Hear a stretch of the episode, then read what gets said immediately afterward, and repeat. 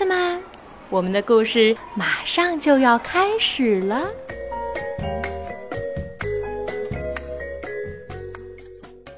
小朋友们好，我是家树妈妈小薇阿姨，我在福州给你们讲故事。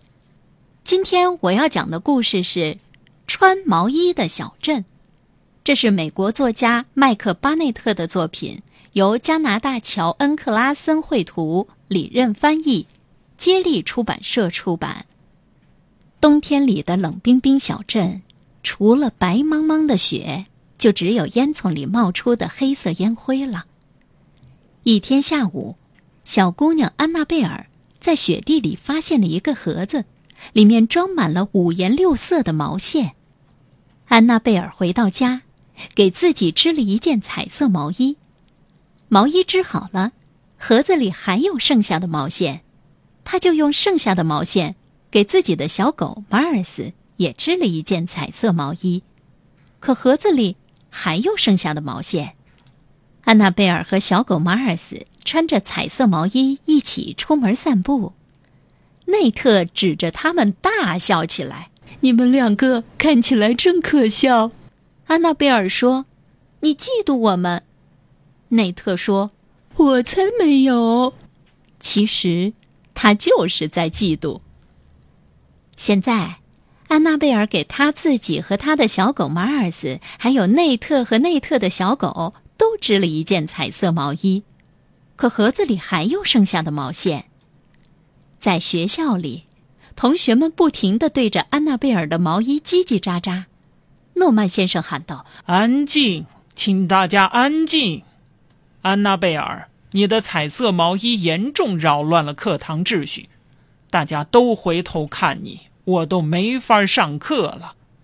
安娜贝尔回答说：“那我给每个人都织一件毛衣吧，这样他们就不会盯着我看了。”诺曼先生说：“绝不可能，你做不到。”但安娜贝尔就是能做到，而且她真的做到了，甚至。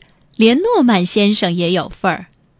织完这些毛衣，安娜贝尔的盒子里还有剩下的毛线。他又织了彩色毛衣给爸爸妈妈、胖墩儿先生、胖墩儿太太、帕帕医生，还有小矮人路易斯。他给所有的人都织了一件彩色毛衣，除了不怕冷先生。不怕冷先生从来都不穿毛衣和长裤。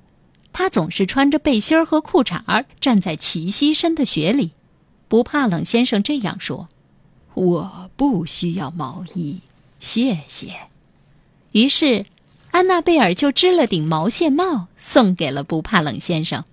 这时候，安娜贝尔的盒子里还有剩下的毛线，她给所有的小狗织毛衣，给所有的小猫织毛衣，给各种各样的动物织毛衣。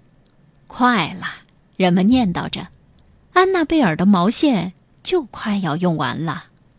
可是，她的毛线怎么用也用不完。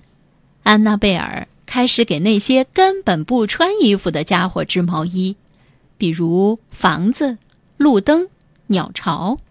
冷冰冰小镇穿上了彩色毛衣，变得和原来不一样了。冷冰冰小镇上有个女孩。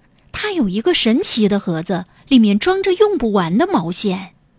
这个消息越传越远，人们从世界各地赶来欣赏安娜贝尔织的毛衣，和她握手。有一天，一位特别爱打扮的公爵漂洋过海来到冷冰冰小镇，他想见一见安娜贝尔。公爵说：“小姑娘，我想买下你的毛线盒子。”我可以付给你一百万美元。不，谢谢。安娜贝尔头也不抬，她正在给一辆小货车织毛衣呢。公爵的胡子抖动了一下。两百万。安娜贝尔摇摇头，不，谢谢。一千万。公爵叫嚷起来：“就这些了，你卖还是不卖？”不，安娜贝尔回答说。我不会卖的，他说到做到。这天夜里，公爵雇了三个小偷，小偷溜进安娜贝尔的屋子，偷走了装毛线的盒子，把它带给了公爵。公爵冒着风雪漂洋过海，回到了他的城堡。公爵坐在他最好的椅子上，听着他最喜欢的歌。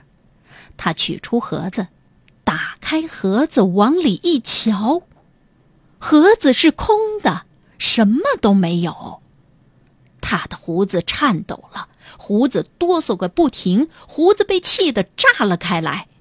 公爵使劲的把盒子扔出了窗外，大声喊道：“臭丫头，我要诅咒你，让你永远也得不到快乐。”但其实，安娜贝尔却是过得那么快乐。好了，小朋友们，今天的故事就讲到这儿啦，祝你们晚安。